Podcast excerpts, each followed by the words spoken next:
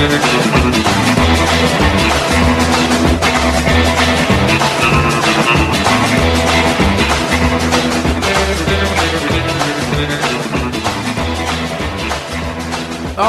hello again, everyone. Welcome to it. It's a brand new week. It is the 9th of April, no, May 2022.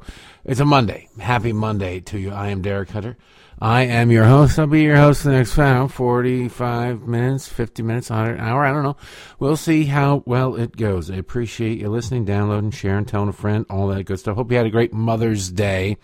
Happy Mother's Day to all of the people out there who either gave birth or uh, married into a, a, family where there are already children and became a stepmother. If you are a dude playing dress up in your head, eh, I'm going to pass on wishing you a happy Mother's Day. And if you're a man who gave birth for some weird reason, call Guinness because uh, or Ripley. I don't believe it. Anyway, we got an action-packed program. We'll get to in a second. Uh, the winner of the contest will be announced at the end of the program, so you just have to stay tuned for that. It's not going to be a very long show today. So you'll uh, find out at the end. Well, you'd know if you won if you checked your messages on Patreon at patreon.com slash Derek Hunter Podcast. You uh, enter to win there. That's how it works. And every week we have everybody's a winner, really. But every week somebody wins something tangible. And I can tell you that this week is this week's contest is going to be a rematch not because um, nobody won, somebody won. It just so happens that I had another one. So I was going to go and go, hey, let's do a rematch. Find out a rematch of whom and what at the end of the show. Now, let's get on with the show. We got a lot of uh, ground to get to. We've got lots of things to talk about. Let me just, uh, well, where to start? It's one of those days where you're sitting there and you're they're still freaking out about abortion they're still having craziness about it. We'll get to that. But I saw this story, and it's interesting to me as a former Hill staffer that this is where we are as a country, where they're thinking about unionizing up on Capitol Hill. Honestly, they're thinking about allowing congressional staffers to unionize. Nothing could be dumber. Nothing could be more worthless. Nothing could be stupider than doing that. And of course, Democrats are doing that. And of course, Democrats are doing this, considering this at a time right before they're about to lose control up on Capitol Hill. So they'd be able to set this ball of fire rolling down a hill and then lose control and leave Republicans there to deal with their mess. Democrats are exceedingly good at that. It's wildly stupid. But they did, let's see, Punchbowl News this morning. Jake Sherman, he used to be at uh, NBC News. He left to found Punchbowl News. And you sit there and you go, why the hell would anybody leave a job? Like, does the world need another, another news outlet from the left? Is that what we need? But anyway, says, uh, we broke a big story this morning. Speaker Pelosi is setting a minimum salary for all House aides, $45,000. Aides have been more vocal this year than ever before about the working conditions on the Hill. Each office operates as its own entity, and this would ensure a minimum compensation for those hard-working staffers. It's a big move, he says. Um, then he continues At the same time, the House will vote next week on the unionization bill. This would allow Hill aides to unionize and bargain for work conditions, but not benefits or pay. The Hill is wrestling a bit with the unionization push, trying to figure out if and how it would work. Now, when I worked up, what did I have? What was I? I think I was. I think I was paid forty five thousand dollars when I worked on the Hill as a press secretary. This is the this is the Senate side, so this Nancy Pelosi has no sway over that, no say over that. She can only control the House side, which there's more employees. But quite honestly, there are some jobs up on Capitol Hill that aren't worth $45,000 a year, if we're being honest. And I think we're allowed to be I think we're still allowed to be honest. I believe so. Somebody can fact check me on that. There are certain jobs that simply aren't worth that kind of money. And when you have that many people and you're dealing with a government that is $30 trillion in debt, you kind of can't or shouldn't be just setting more money on fire, no matter how little amount it is. I know the argument, well, what's a drop in the bucket? The government is uh, spending 12, 15 billion dollars a day. This is no, this is like 50 cents a day. Yeah. You know what? Do you if you've got a leak in your roof and it's dripping in, do you get mad at one you go, "Well, that drop doesn't matter, but it's everything else that matters." No, that that puddle of water is made up of drops. And to get it out, to deal with the problem, to dry it up, you've got to dry up every single one of those drops. You don't pick and choose which drops you deal with. You have to deal with the whole thing. If you don't want to work on the hill, I get it. I get it. You also have a problem with because uh, you can't afford it. I knew lots of people. It took me a long time. I could not have gone in as a staff assistant or a legislative aide on the Hill. I would not have been able to afford it. I was living in Baltimore City at the time, right in downtown in uh, Mount Vernon. I I was paying I don't know five hundred dollars a month in rent, something like that, so I could afford it. I had to commute for an hour so that I could afford it, so that I could afford to live. But there are other ways to do it. You could live with a bunch of roommates. I get it. It's thankless jobs, and uh, all these kids are up there, and it's annoying. But they're not talking about upping the quality of staff, although, you know, some of those young staffers are pretty damn good. Most of them aren't. Most of them are up there to get the experience, get something on their resume, make connections so they can go and, and make a bunch of money in the private sector, or to, uh, a lot of them are wealthy and just want to get drunk and laid. And that's part of the deal. I understand, but $45,000 isn't going to suddenly bring in a new professional class of people. You're dealing with one of the most expensive places in the country, if not the world, to live, Washington, D.C. Unless you're willing to have five roommates and basically uh, rent a room in a big house. And there's a lot of people who do that, and it's perfectly viable for some people. I just didn't want to live with anybody, and uh, I didn't want people around my stuff people messing with my cats or anything. So I, I wasn't interested in that. But if you're willing to do that, then you can afford to work on, on Capitol Hill. If you really, this $45,000 is a, is a prophylactic, if you will, in the time of abortion talk. If you really want to attract professionals, you're going to have to up the pay everywhere. It's politically untenable. You're not going to be able to pay everybody $150,000 a year. You'd have to, the members only make $179,000 a year, whatever it is. They'd like nothing more than to double that and say just bump everybody up. But then again, you start reaching the problem with when you start raising the minimum wage. You got to start raising the maximum wage. So why don't you just leave it up to the individual members to decide what to do? They just spent two years working remotely.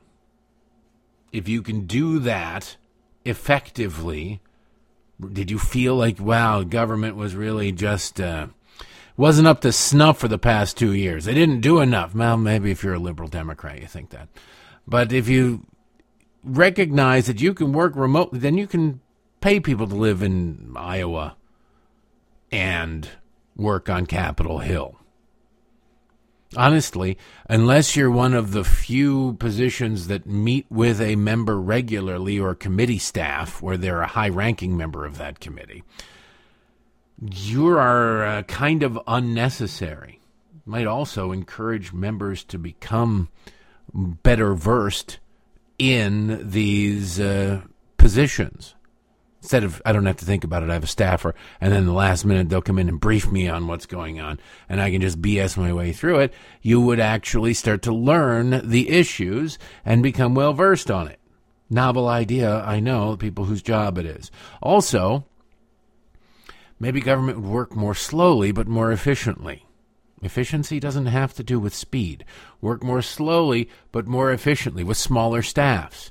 You wouldn't get these massive bills. Maybe. They might still do it. But you wouldn't get these massive 2,000 page bills where nobody knows what's going on and you've got to pass it to find out what is in it and that sort of garbage.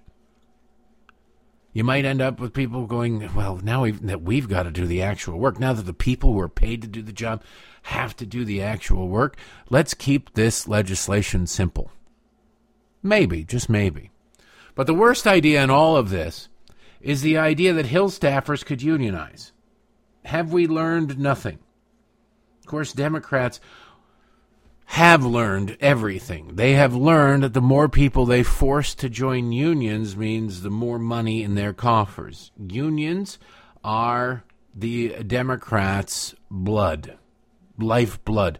They flow into the Democrats' veins, and Nancy Pelosi needs to have her blood changed regularly to keep that youthful exuberance that she has. These people are, what are they unionizing against? They're unionizing against us. They work for us and they want union powers. So they for, therefore want to unionize against us.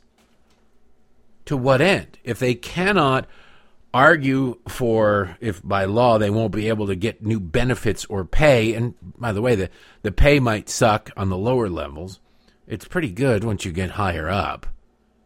And the benefits are better than most anything you'd get in the private sector, except for the extremely, extremely wealthy bosses out there. The Federal Employees Health Benefits Program, the FEHBP, is pretty damn good. You get a pension on top of it. So, you know, those sorts of things. Do you get a pension? No, you don't get a pension, I bet. So, what are they going to argue for? What do they want? Working conditions, they say. Why I want better working conditions. This needs to be nipped in the bud. Now, Nancy Pelosi won't nip it in the bud. Maybe the membership will. Republicans, I assume, will be against this because they have common sense, but maybe those Democrats out there need to think about this for a second and look at what's happening on your average college campus. Look at what's happening on your above average college campus. Look at what's happening in your law schools. Look up at Yale, these so called future generation of leaders and judges and uh, they're screaming people down, declaring themselves to be the law. You're going to empower them to set working conditions? Here's a general idea. Here's a really nice idea. If you don't like the job, quit. How's that sound? If you don't like the job, quit. If you can't afford to take the job, quit and get another job. When I graduated college in 2001, I had spent my spring break at a temp service, Ronstadt. I don't even know if they still exist, but there was one right on Capitol Hill across the street from the Heritage Foundation. I came out and stayed with my friend in Baltimore and came down to DC every one of those five days. The first three days I temped at the Heritage Foundation in the Media Relations Department. It was menial tasks. They just needed somebody to glue news clippings to pieces of paper and photocopy them, honestly. But I met people. I talked to people, and some of them are still my friends to this day. And then the other two days, I worked at a lobbying firm over on the House side. I can't even remember the name of it, but it was a lobbying firm that was for hire. It was one of those we're a Republican, we're a Democrat, we're together, and now you know we're your one-stop shop for all lobbying. Lobbying firms come and go in Washington D.C. by and large. I assume this one is gone, but it was a mid-sized firm. They both offered me jobs, both entry-level jobs, both minimal pay, very minimal pay, and it was uh, it was like twenty. Heritage was like twenty five thousand dollars a year and uh, the other firm I can't remember was like twenty seven thousand dollars a year. Now normally you'd go, hmm, well, I got to go for the more money because it's just entry level. Would you like fries with that work? And it really was. Heritage was in the bookstore. I, I was doing retail, but over the phone because it was on the fourth floor. I uh, the other firm though I passed. I couldn't do it. I had to make that decision. Would I be making? Could I have gone on to become a high priced lobbyist? Maybe. I don't know that I'd be able to live with myself if I'd done that, but I possibly could have. Certainly, much easier that path than the path I took if I wanted to be a high priced lobbyist is to start working in a high priced lobbying firm, start making those connections and, and seeing how it's done. But I couldn't do it for hire. I couldn't do it for hire. I believed in things. I still believe in things. And I wasn't about to go and sell out to make $2,000 more a year, which would still be, it was more than I'd ever made in my entire life by double at that point.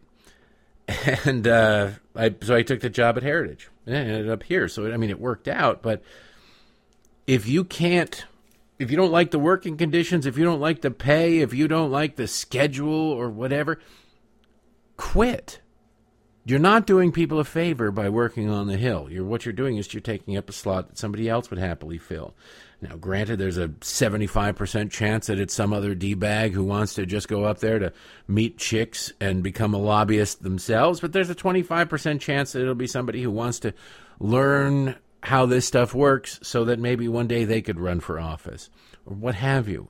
In any event, the idea of those people unionizing is asinine.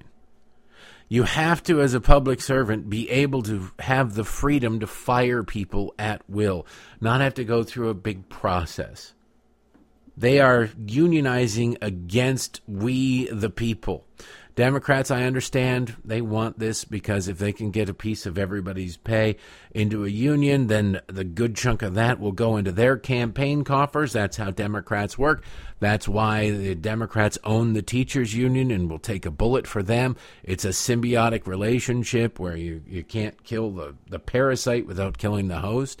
That's the Democratic Party but it needs to be kept out of government. It should be kept out of government. There should be no public sector employees unions. Let's be honest. They aren't unionizing against government. They're unionizing against us because we are the government. They're unionizing again, and they say, well, there's not going to be able to negotiate for benefits or pay. For now, for now, once you get that camel's nose under the tent, it's game on. No holds are barred. So I wouldn't trust Nancy Pelosi as far as I could throw her. Nah, I feel like I could throw her a pretty good distance. She seems old and very light, not particularly aerodynamic, but still. Um, I wouldn't trust her half as far as I could throw her. How's that sound? So unions know the idea of $45,000 a year. I understand why they're doing it.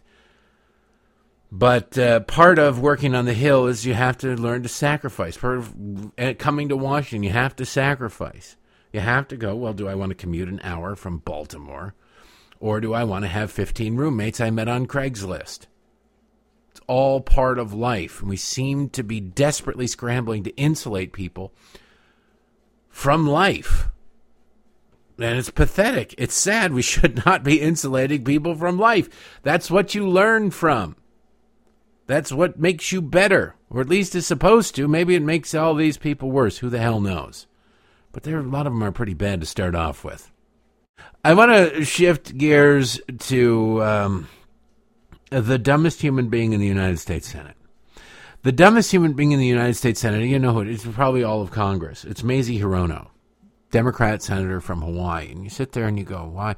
Why is she so dumb? Like I don't know. As her parents were her parents related to one another? Did they meet at a family reunion? I don't know why she's so dumb. I don't know why Florida or why Hawaii. Democrats in particular seem to find really incredibly dumb people to send to Washington D.C. They really do. There are some dumb Republicans too but in general, the Democrats, the AOCs of the world, she's not particularly bright. Yeah, Madison Cawthorn, dumb, but at least he could chalk it up to being like 26 years old. And uh, somebody, if I had grown up in the age of cell phones, where everybody had a cell phone and therefore everybody had a, a, a camera and a, a video camera in their pocket all the time, God knows what they would have filmed me doing and what I'd have to explain to future generations and probably a series of courts. I just wouldn't want to have to deal with it. So I'm grateful that we grew up at a time when we did before the cell phone camera or everywhere. So Madison Cawthorn didn't. Madison Cawthorn hasn't. And so he's got a bunch of videos of him doing stupid things. And so what? Who cares? Uh, I'm more interested in what he's doing as a member of Congress. Mazie Hirono doesn't have you know videos of her teenage years coming out and going well you know, now I'm I'm embarrassed and I have to uh, explain that away. No, you don't. You she's an elderly woman She is not a spring chicken. She is 74 years old. She has no excuse for being stupid. Can we just be honest? She has no excuse for being stupid other than stupid. You can say, well, you can chalk Madison Cawthorn up. You can even chalk some of AOC's up to, well, they're young and they don't really know. You'd think by the time they got elected to Congress, they would have a clue, but eh, whatever. But Mazie Hirono being 74 years old, she's got no excuse. It, the only answer is she's dumb. She's dumb. Maxine Waters, up there in age, she's just dumb. She's had every opportunity and all the resources in the world to, educate herself, and it just hasn't stuck. She's had experience that should have informed her decision making process and so on and it isn't it just hasn't stuck. And if it doesn't stuck it's because you're dumb. Plain and simple. Well Mazie Hirono is out there talking about abortion. God she loves abortion i don't understand these people who actually get off on abortion i'm trying to look i don't see that Mazie Hirono has any kids maybe she does but uh, she loves abortion. And being stupid, she tries to make analogies. An analogy here. Ask a question. And so, well, let's just let her explain it. I am just gobsmacked. I hardly know where to begin. But fundamentally, Republicans don't give a rip about women. They are more angry, incensed, and whatever words, uh, oh, outrage by the leak than they are by the fact that women in this country are going to wake up one morning and realize they no longer control their own bodies. I share the sentiments of my colleagues standing here and all the people out there who are outraged by what the Supreme Court, well, the, the radical right-wing justices on the Supreme Court are about to do. So I ask the question, is there anything we can do to men that even comes close to forcing a woman to have a baby? I tweeted that out, and there are all kinds of really interesting reactions. Go to that tweet, and you'll find out what's happening out there. is there anything out there that is the equi- I can't find any evidence that she has children. Thank God for that. Maybe her bloodline dies with her. But uh, is there anything out there that you can do, men, that is uh, even the equivalent of forcing a woman to have a child? The horror, the indignity, the awful, awful. Uh, look, Mazie, not every kid turns out like you, a shame to their parents. Some parents are quite proud of their children. It's true. Probably most parents are quite proud of their children. But I can think of something that uh, women, government, government officials can do to men that they don't do to women, that they have actually, it's unlawful currently to do to women. And every time anybody suggests doing it to women as well, the uh, pearl clutchers, we're all the same class, immediately changes their tune and says, You can't do that to women. Women are mothers. You can't do that. They, they use the women are mothers uh, defense when it suits them. Then they suddenly know they all become biologists and know exactly what a woman is and care deeply about uh, the birthing persons.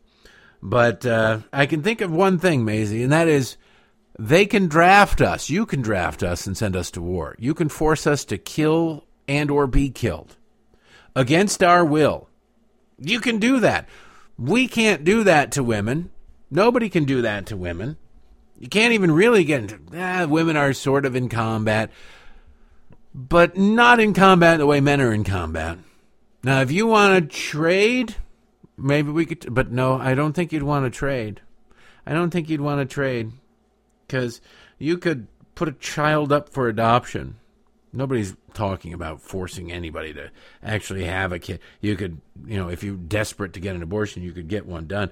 If you're desperate to not go to war, I suppose you could try to become a conscientious objector or move to Canada or something, and maybe the next Jimmy Carter, well, we're in the midst of the next Jimmy Carter, maybe the third Jimmy Carter will grant amnesty to everybody who dodged the draft, even though there isn't a draft right now. You get the idea. If they instituted one, if Joe Biden gets his way and we go to war with Russia, which we'll get to in a, a second, uh, then You know, you can run off to Canada and then be forgiven in 20 years or something like that. But I would say that it's a little bit of a big deal to be able to force men to kill. And I tell you, think about here's a little thought experiment for anybody playing the home game. If you were, uh, if there were to be a draft, there were to be a draft how many trans men would suddenly detransition? Or how many leftists would say, well, we can't have, we can't actually draft trans men? Do trans men have to register with the selective service? Is that how it works? Do we know? Have we settled that yet? And which way would the left fall on that one? It'd be very interesting because they're out there demanding that in the divor- abortion discussion that we recognize that it's not just men or it's not just women who have abortion. Trans men have abortions too. Well, no, no, no, no, no. They can't possibly. We have been told that trans men are men. Men cannot get pregnant. Therefore, something doesn't quite jibe, does it? Okay, so the uh, when I saw this series of tweets, I thought that can't be it can't be a real organization, can it? But it is. It's verified on Twitter, so it's legitimate. The Trans Journalists Association. They're uh, they're at TransJA. Uh, for those of you looking for a Twitter follow, says we're a collective of trans journalists making space for trans people in our industry and pushing for more accurate, responsible coverage of trans stories more accurate. Okay, so then we'll learn about all these uh, so-called murders of trans people that were drug related and had nothing to do with them being trans. Is, no, that's not what you mean. Never mind. They had a nice little thread the other day. Quote. As news coverage of Roe v. Wade continues, it is important to remember that people who are not women do get pregnant and do get abortions. How is that possible? With that in mind, here are some of our best practices. They're putting the journalism profession on notice. And you think, well, these people are nuts. Uh, what are you pointing out this for, Derek? The Associated Press Style Guide now recommends that you use pregnant people, not pregnant women. They're moving past birthing persons uh, because that sounds just so stupid. But pregnant people is just as stupid. And but this is the AP Style Guide. This dictates what how things are talked about. They continue, it is unnecessary to avoid the word women by, uh, by substituting phrases like birthing people, people with uteruses, and the like. The language can offend both transgender and cisgender people. God forbid. It's just stupid. That should be the defense against it. It's just stupid. Instead, use phrases like abortion patients or people seeking abortions or other wording as applicable, e.g., pregnant teens. In many contexts, something as simple as patients and people can suffice. You have been put on notice by the Lavender Army. There, that's lavender with uh, the male, female, and I don't know Prince symbol in there. Um, terms like reproductive health care or gynecological care are preferable to women's health care. Yeah, I mean, you got to go get a. If you ugh, forgive me, Cover your ears for a second if you're easily offended. If you're going to get a pap smear on your penis, you've got mental problems. Your doctor, your doctor's ripping off your insurance company. I'm just saying. Uh, many people, cisgender and transgender, undergo medical procedures or have health conditions that alter their reproductive process. Yeah, dudes get vasectomies. It's sometimes important to use more limited and specific language. If discussing a study that only includes cisgender women, it would be most accurate to use gender specific language, i.e., pregnant women, to reference the study's finding. Also would be, you know, scientifically accurate since men cannot get pregnant. But I'll tell you what, this was the gist, this was the point of my uh, mocking column on Thursday let's have fully federalized, subsidized paid for abortions, I personally would be willing to pay for them myself for all of them across the country. Am I wealthy? No, but hear me out. I would be willing to pay for every abortion across the country if it were for one, just for one month. If to find out, you know, we've got a lot of hyperbole about abortion, a lot of claims out there about how many women have like one in three women have had an abortion. Now it's like, well, you're compensating for the the psychopath who used it as birth control who had like eight abortions last year and seven the year before. It's not not really all women there, but Let's find out the real truth about abortion by banning all abortions, halting all abortions, except for one specific group. And uh, in the interest of bowing to our Democratic friends, I would like to put forth a compromise that would acknowledge what they would consider to be a marginalized community. They love to favor the marginalized community. So we'll find like the most marginalized you can possibly come up with. I will pay for all abortions. We'll choose women of color. Well, let's get more specific and more marginalized. We'll choose trans women of color. Trans women of color. I will personally pay for all the abortions for trans women of color for one month if we ban abortions uh, else otherwise. Just to find out, we can extrapolate from the data that we collect in that one month um, how many women are having abortions, how um, necessary abortion is and we'll go from there. And we'll let the data that we collect in the one month of unfettered abortion for trans women of color, what we glean from that. I think that's a fair compromise, right? Because trans women are women. They're not dudes who tuck it back. So they obviously need abortions, right? Because they're women. Trans women are women. We can just drop the trans, right? At some point, because they're women. They're real women except for the whole penis thing. So I will pay for those abortions. We'll find out since they are women. We'll find out how necessary and how desperate for abortions the trans women or just women in general are by studying one small segment of actual real legitimate women the trans women of color and then we'll go from there and i think if if there is a demand if we discover a demand we can then go and uh, maybe talk about funding, federal funding for abortion. But if there isn't this pent up secret demand for abortions amongst this small segment of women, which we can then use methods of data to extrapolate to all women, then maybe we could, uh, I don't know, not fund any abortions. Maybe we could end Planned Parenthood funding, things like that probably won't go for that. Democrats won't go for that because even though they insist absolutely unequivocally 100% of the time that they're the trans women are women, they know that trans women aren't women. The trans women are Cher impersonators or whatever. It used to be called drag queens. Now we've got to we've told the drag queens, no, no, no, you're you're totally you're totally what you say you are. You're not I don't care if you want to live that way, knock yourself out, but uh, you are not going to need to worry about cervical cancer. I'm sorry if you really wanted to, you're just not going to have to worry about cervical cancer. If that bothers you, and if my saying so, that universal truth bothers you, you need help. You need help. Reality is not dependent upon your belief in it.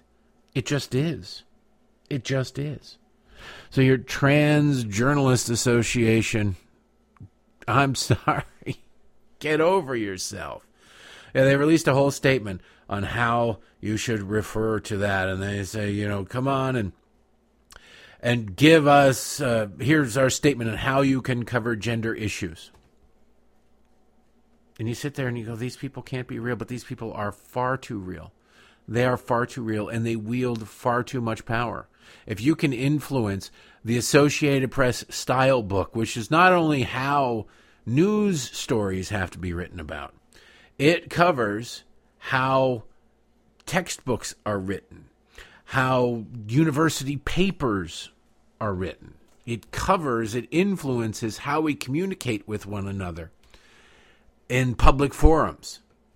your op eds. You can write your own thing, but no, no, no, this doesn't comport with the Associated Press style book. We have to change it. It's a big deal. And then you get this out of Canada. This is the official position of the education department up in Canada. How this is from a pamphlet they hand out. How old do you have to be to know you're trans? Thank God for the Florida law, the parental rights law down in Florida and other states emulating it. How old do you have to be to know you're trans? Anyone can realize they're trans at any age. Children as young as 18 months old can identify themselves with gendered objects and have a feeling of what their gender identity is, even if it may be hard for them to describe. Some people figure it out at an early age, while others don't realize it until much later in life. Figuring it out at any age is completely okay. Completely out. What the hell are gendered objects, first of all? Can we not get past that sexism? So if your boy picks up a, a Barbie doll, then suddenly you got to go out and buy the dream house? Is that the way it is? Now, granted, my girls um, are decidedly not trans.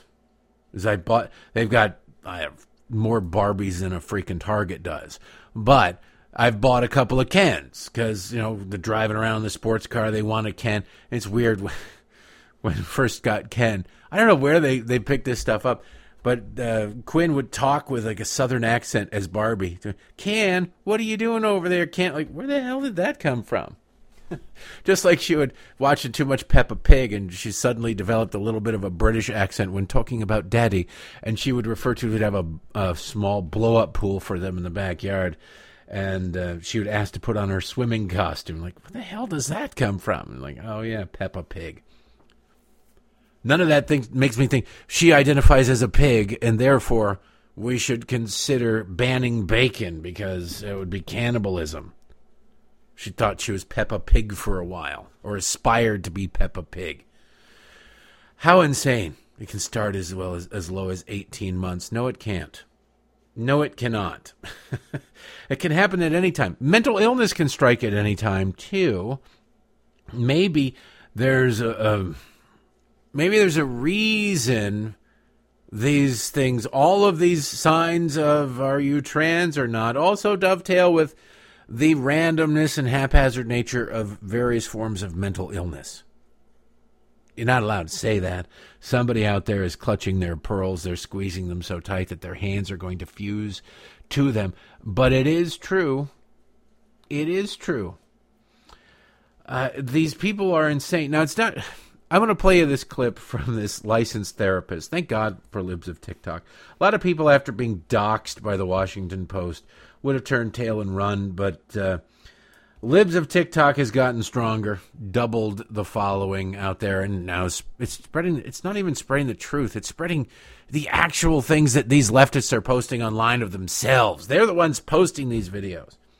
This is a licensed therapist. It's not having to do with trans issue. It has to do with fat shaming.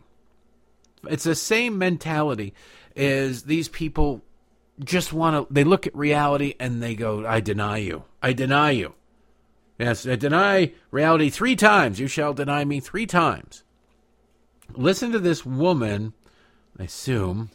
She's a little bit overweight. She's got some face piercings going on so who knows what she identifies as. But she clearly identifies as somebody who's healthy and uh, she isn't. She's not morbidly obese or anything but she's she's got too much pounds.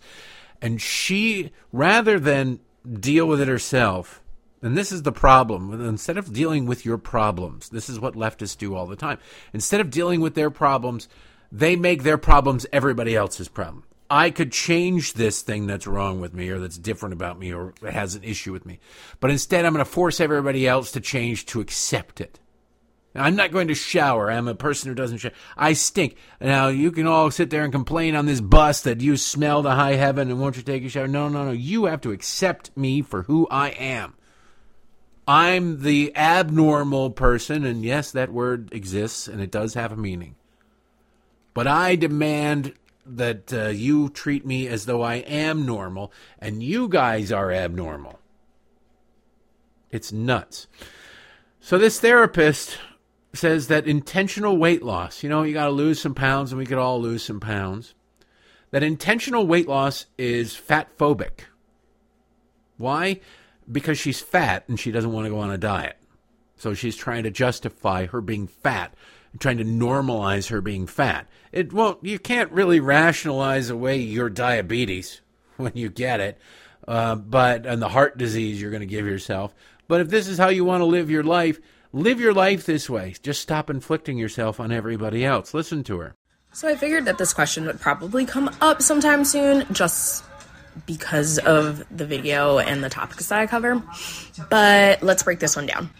So, intentional weight loss. So, you purposely saying, I want to lose 20 pounds is fat phobic. And you might be like, what? Oh my goodness.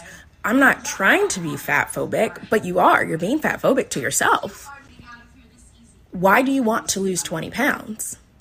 It's probably to fit into something smaller. It's probably so people treat you better. It's probably for all the reasons that fat folks are shamed simply for being fat. So, by continuing to perpetuate that, right, seeking intentional weight loss, we are contributing to our fat phobic society. So that's why intentional weight loss is fat phobic. Imagine the kind of drugs you had to have taken, the kind of uh, circus mirrors you had to have had in your various apartments to come to that conclusion. you're sitting there and you uh, intentional weight loss is fat phobic, and you're probably saying, "What? How is that?" No, I'm sitting here going, "No, you're stupid." No, I'm saying you're effing stupid. Uh, you're an idiot. You're a psychopath. There's something fundamentally wrong with you as a human being.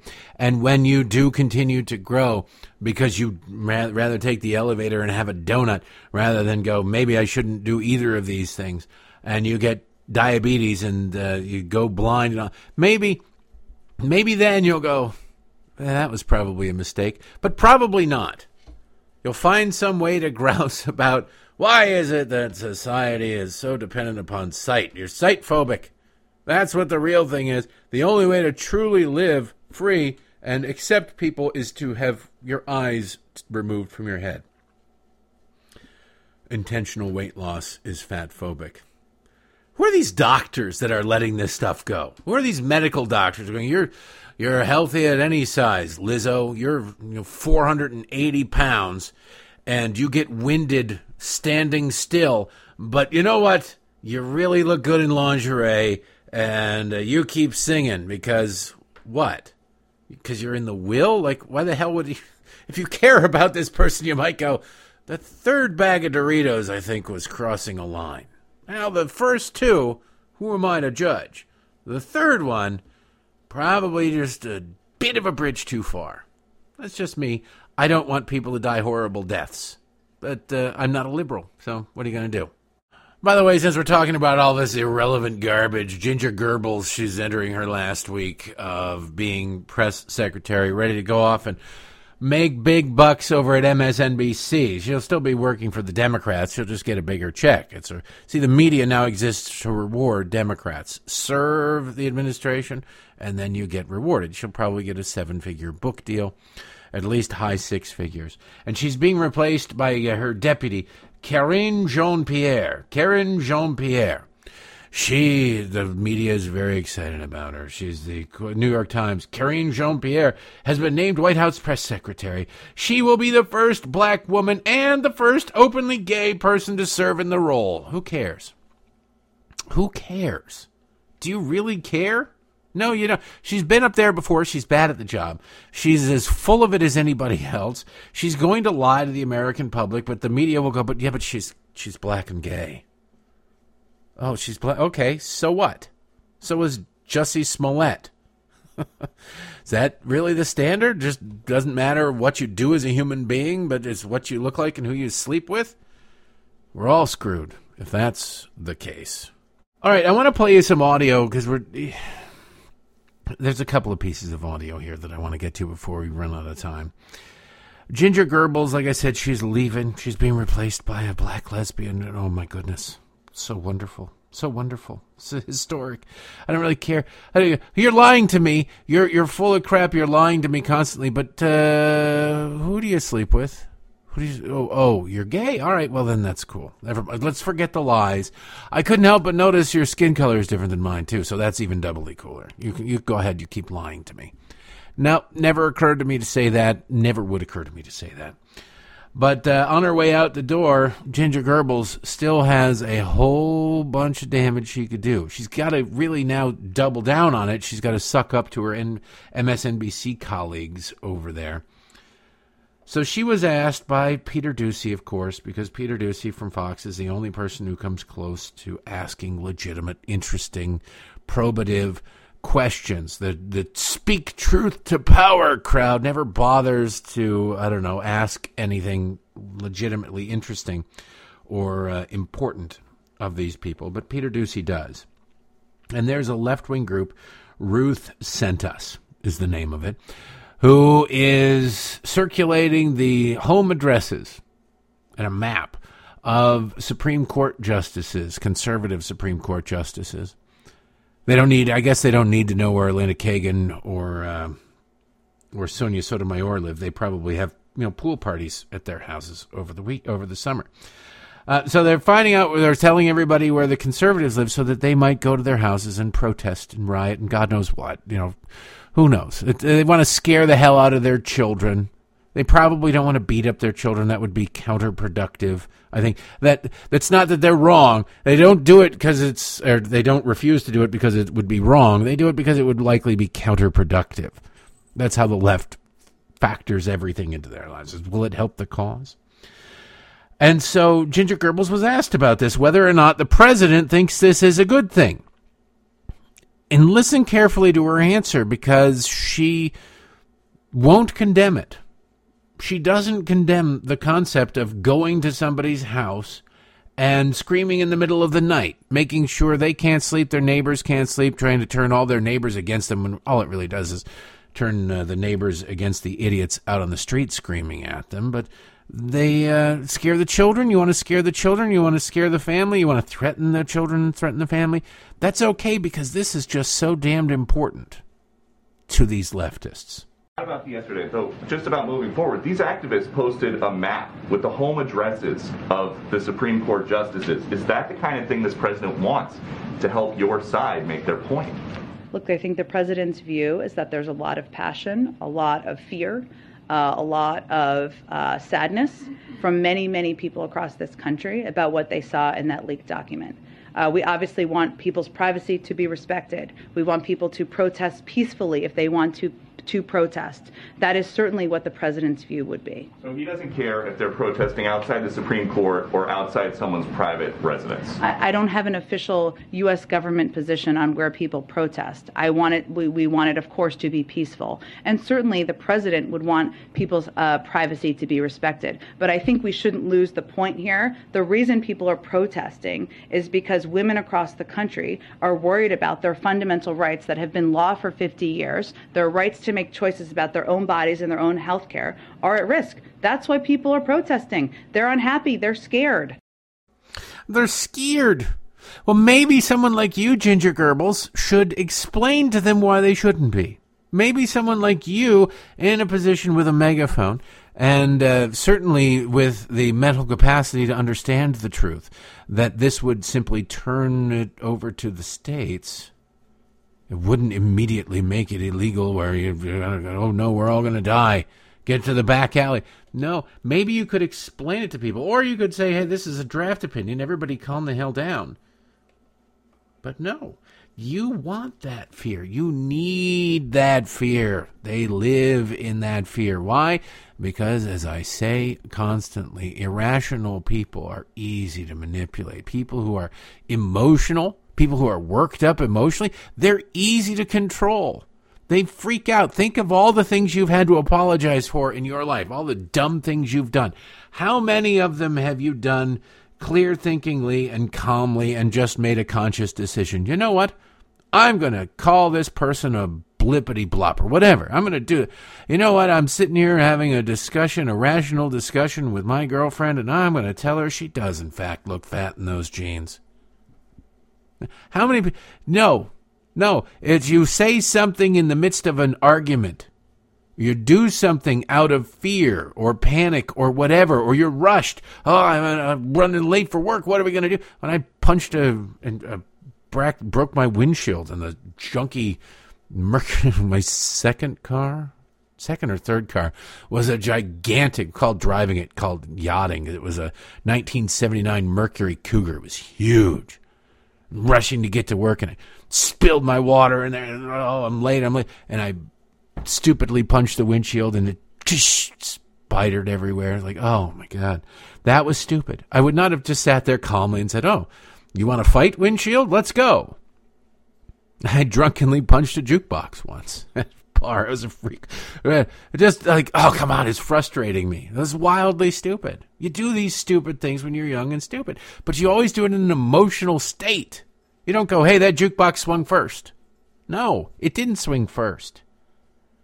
You got all these things that you you do and you do it and it's stupid and you get hurt or somebody else gets hurt because you're in an emotional state. The left wants people in those emotional states. Because if you say vote for us, Republicans are awful, we're eh, people sitting on their couches go, no, you guys are pretty bad too. You're pretty bad too. But if you go vote for us, Republicans are coming for your rights. Republicans are coming for. They're going to put you in jail. They're going to criminalize you. You're you're going to die. Somebody you love is going to die. This is going to make things worse. People are going to be dying all over this. What? Oh my God! Those evil SOBs. They're racist too. On top of it, and homophobe and transphobe and this phobe and that phobe and triskaidekaphobic. Come on, let's go get them. You cause these people to go to the streets. Like, my God, these we got the American Nazi Party over there. We got to go to the streets for the world must know. How can anybody do? You you go up and you ask these people out in the streets, what do you hear protesting? Republicans are evil. How? Uh, they want to do, and they'll inevitably list things that are, have nothing to do with what anything close to what Republicans want to do. Oh, the Republicans are for the rich. Uh, it's Democrats who are trying to change tax law so that you can get the state and local tax deductions to help rich people in Democrat states. It's not Republicans. They, the Democrats are actively advocating for tax cuts for their wealthy donor class. It's not Republicans. It's Democrats. Well, uh, they're anti-worker. They're anti really because Democrats are importing a ton of people, uh, millions of people really, to come in and flood the employment market, the low-skilled, no-skilled work market where you're more likely to uh, have low wages. There'll be no upward pressure on wages whatsoever. And that's Democrats who want you to lose out on a job to an illegal alien or a new American or whatever. You want an increase in the minimum wage. Why would there? Why would you know? Doesn't matter if you increase the minimum wage when inflation is at eight and a half percent. Great. Here's a here's a five and a half percent. Wages were up five and a half percent. Democrats will try and beat that drum. Wages are up five and a half percent. Inflation is is at eight and a half percent. So people are losing three and a half percent every year on every dollar they earn thanks to Democrat policies. They don't want to point that out. They want to blame Republicans. You talk to a liberal and you will find that they are just mad. They don't know why. And it's because the Democratic Party has whipped them into a frenzy because people in a frenzy don't think. And thinking is kryptonite to Democrats. They can't handle that. They need to keep people in that frenzy. Now I want to play this audio from uh, Joy Reid because she is dumb. She is just wildly dumb. She is educated. Allegedly, I think she was a Rhodes Scholar, which really means if you're if you're out there and you got a kid who's in college, and or maybe you if you're you're in your mid to late twenties and you go, I, Rhodes Scholarship, that would be fun, but they give those to really exceptional people. No, no, they. I think you just apply for them. There are plenty of awards. Look, the the radio industry is full of a bunch of scumbags, and they're full of a bunch of awards, just like the media is. And they these uh, if you find out about you game the system, and you go, oh, what is this award?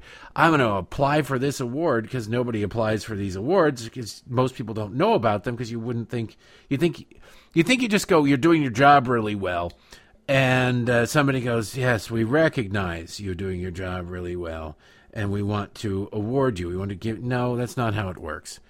In the media, you have to submit your uh, your work for consideration for various for all the awards. You have to submit it.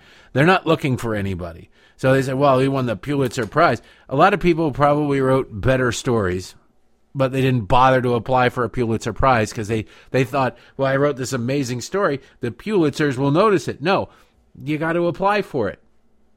You got to put in the uh, application fee. Then see, this is how these scams work. You can win an award if you apply for it, and you can, uh, as long as you pony up and the check clears for your application fee. Then you'd be surprised how many people win awards. they just win awards for applying. Uh, the same as with road road scholarships and other things. Joy Reid is a Rhodes Scholar. Uh, Rachel Maddow is a Rhodes Scholar. Do those people strike you as particularly bright? You think of all Cory Booker as a Rhodes Scholar. Do you really think Spartacus is some level of genius that you're sitting there going, "This, this can't be"? How could anybody compete with him? He's he's Cory Booker. He's a damn genius. No, anybody can get these things if you just apply. You got to game the system. Notice that hey, they're giving these to a lot of liberals. Um, so maybe you want to tone down your politics uh, a little bit in your application, and you can get one. You can do it because listen to Joy Reid. She is. Uh, she has a television show. She's making millions of dollars a year, and she doesn't know the basics of United States history, a country in which she has lived her entire life, except for during her Rhodes Scholarship. Um, a lot of Republicans hectoring Ketanji Brown Jackson, Judge Ketanji Brown Jackson, about originalism, originalism. If you go back to the original conception of this country, First of all, Melissa and I weren't even people, so forget about us, right? But even women who were white women were considered mm-hmm. absolutely the property and ward of their husband to be transferred to their husband. Even any property, women didn't even inherit property. Whatever they had went right to the husband. And an unmarried woman was most likely to be burned as a witch. Most people who were burned as witches were often unmarried or widows, people who were untethered to a man, which is the only thing that grounded even white women in humanity. So if you are an originalist, you essentially want to go back to that original conception of women who, even 50 years after black men were technically given the right to vote, were still denied it. Their own wives and daughters. Your thoughts? Oh, my God. Uh, no, uh, the founding of this country, 1789. The uh, Salem witch trials about 140 years earlier, and the and Bernie, she's a witch. She's a you know, and uh, there's a little known fact in American history. But when George Washington died, he was survived by Martha Washington. But when George died, the federal government immediately came in with a whole bunch of white guys, seized his property, and then burned Martha as a witch. She didn't even have a chance to mourn. They leave that out of history books, but it's there, man. It's there. You know it's there. They just don't want you to know it. God, what kind of an idiot are these people? Weren't even people leftists have been dining out on this idea that the uh, three fifths, you know, that uh, that slaves would count as three fifths of a person in the census as an indication that the founding fathers really hated black people, that they looked at them as only three fifths of a person. I don't know if they're this dumb to believe that or they don't know any better. Either way, I doubt they're, it's, it's too far gone. Joy Reid is, is too old to learn if she doesn't know this already, which I suspect she does. She's just lying. She's full of crap. Um, it was if they didn't do that, the South, the slave owners wanted slaves to be counted as, as people in the census, so they would get even more representation in the House of Representatives. That would have been awful for the slave anti-slave movement. And so the north also would have been basically controlled by the southern slave owners and that would have perpetuated slavery in this country probably indefinitely. The founding fathers said no. The northern states said absolutely not. They came up with the three-fifths number to find a middle ground. Without it there would not be a united states. Of course we're dealing with people who don't want there to be a united states now. So they have no interest in telling you the truth, but the truth does matter. Just not over at MSNBC, scum. And on that note, we shall call it a day in the start of a new week, ladies and gentlemen. A uh, quick update on my dad. He is home. He's going to the doctor today, Monday. Um, he's he got home Thursday evening, which is good. It's great. He's gone to the hospital, but he's still feels incredibly weak and tired. He went five days without being able to eat or drink. Uh, four days, and then like mush, and he's slowly being. He's back on food, uh, soft food, as of this moment to keep things going. He just is tired and sore, and he says that he feels every bit of his age, and he's never felt as, in his words, his words, quote, uh, shitty in his entire life. So hopefully, whatever he meets with the doctor today, and they will uh, figure out what the hell they can do to sort of get him some energy. But he's 81 years old; he's not going to be running any marathons. But um, just to you know talk to him, he sounded like you just woke him up. So hopefully that uh, can be taken care of. If I'm not here for uh, whatever reason, I'll try and drop a note here. But if there's no show or whatever, it'll be because I just went back there to uh, spend some time. I don't know. I'm I'm planning to go back there soon, but it's a matter of timing. So if I can be of help back there, because uh, my sister's taking care of it right now, um, then I'm going to do it because he's my dad. So that's what you do. Uh, anyway, thanks for the prayers. Keep them coming. He just gets his energy back. Gets uh, some pain taken away. He's got uh, he's got nothing, no cartilage in his knees, so it's um, bone on bone action. It makes always made walking difficult, and now being exhausted makes walking more difficult. He's having trouble sleeping, so. All the prayers are welcome. Um, and the prayers of one person who entered the contest at patreon.com slash Derek Hunter podcast have been answered. That is, uh, see if I can't screw this up. Elena Gorlick.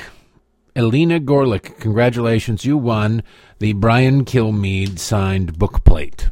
That is, uh, you got a message from me asking for your address. Send me your address. I shall send you. You throw me the idol, I throw you the whip. And that means that Brad Thor is still up for grabs, and I grabbed another Brian Kilmeade um, book plate. So it's a rematch. This is popular, very popular. So uh, hopefully somebody can win Brad Thor. It's it's sitting there wrapped like a Christmas present that nobody opened. But uh, you go to patreon.com slash Derek Hunter Podcast and enter. All you got to do is comment on uh, the post which one you want to win, and you shall uh, win it if your name is drawn by one of my kids. So happy uh, day after Mother's Day to all of you. I'll maybe tell you what we did Friday. It's just horrible, stormy weekend. But anyway, have yourself a, a great start to the week there's nowhere to go but up. Mondays suck, but we'll get through it together. See you tomorrow. Thanks for listening.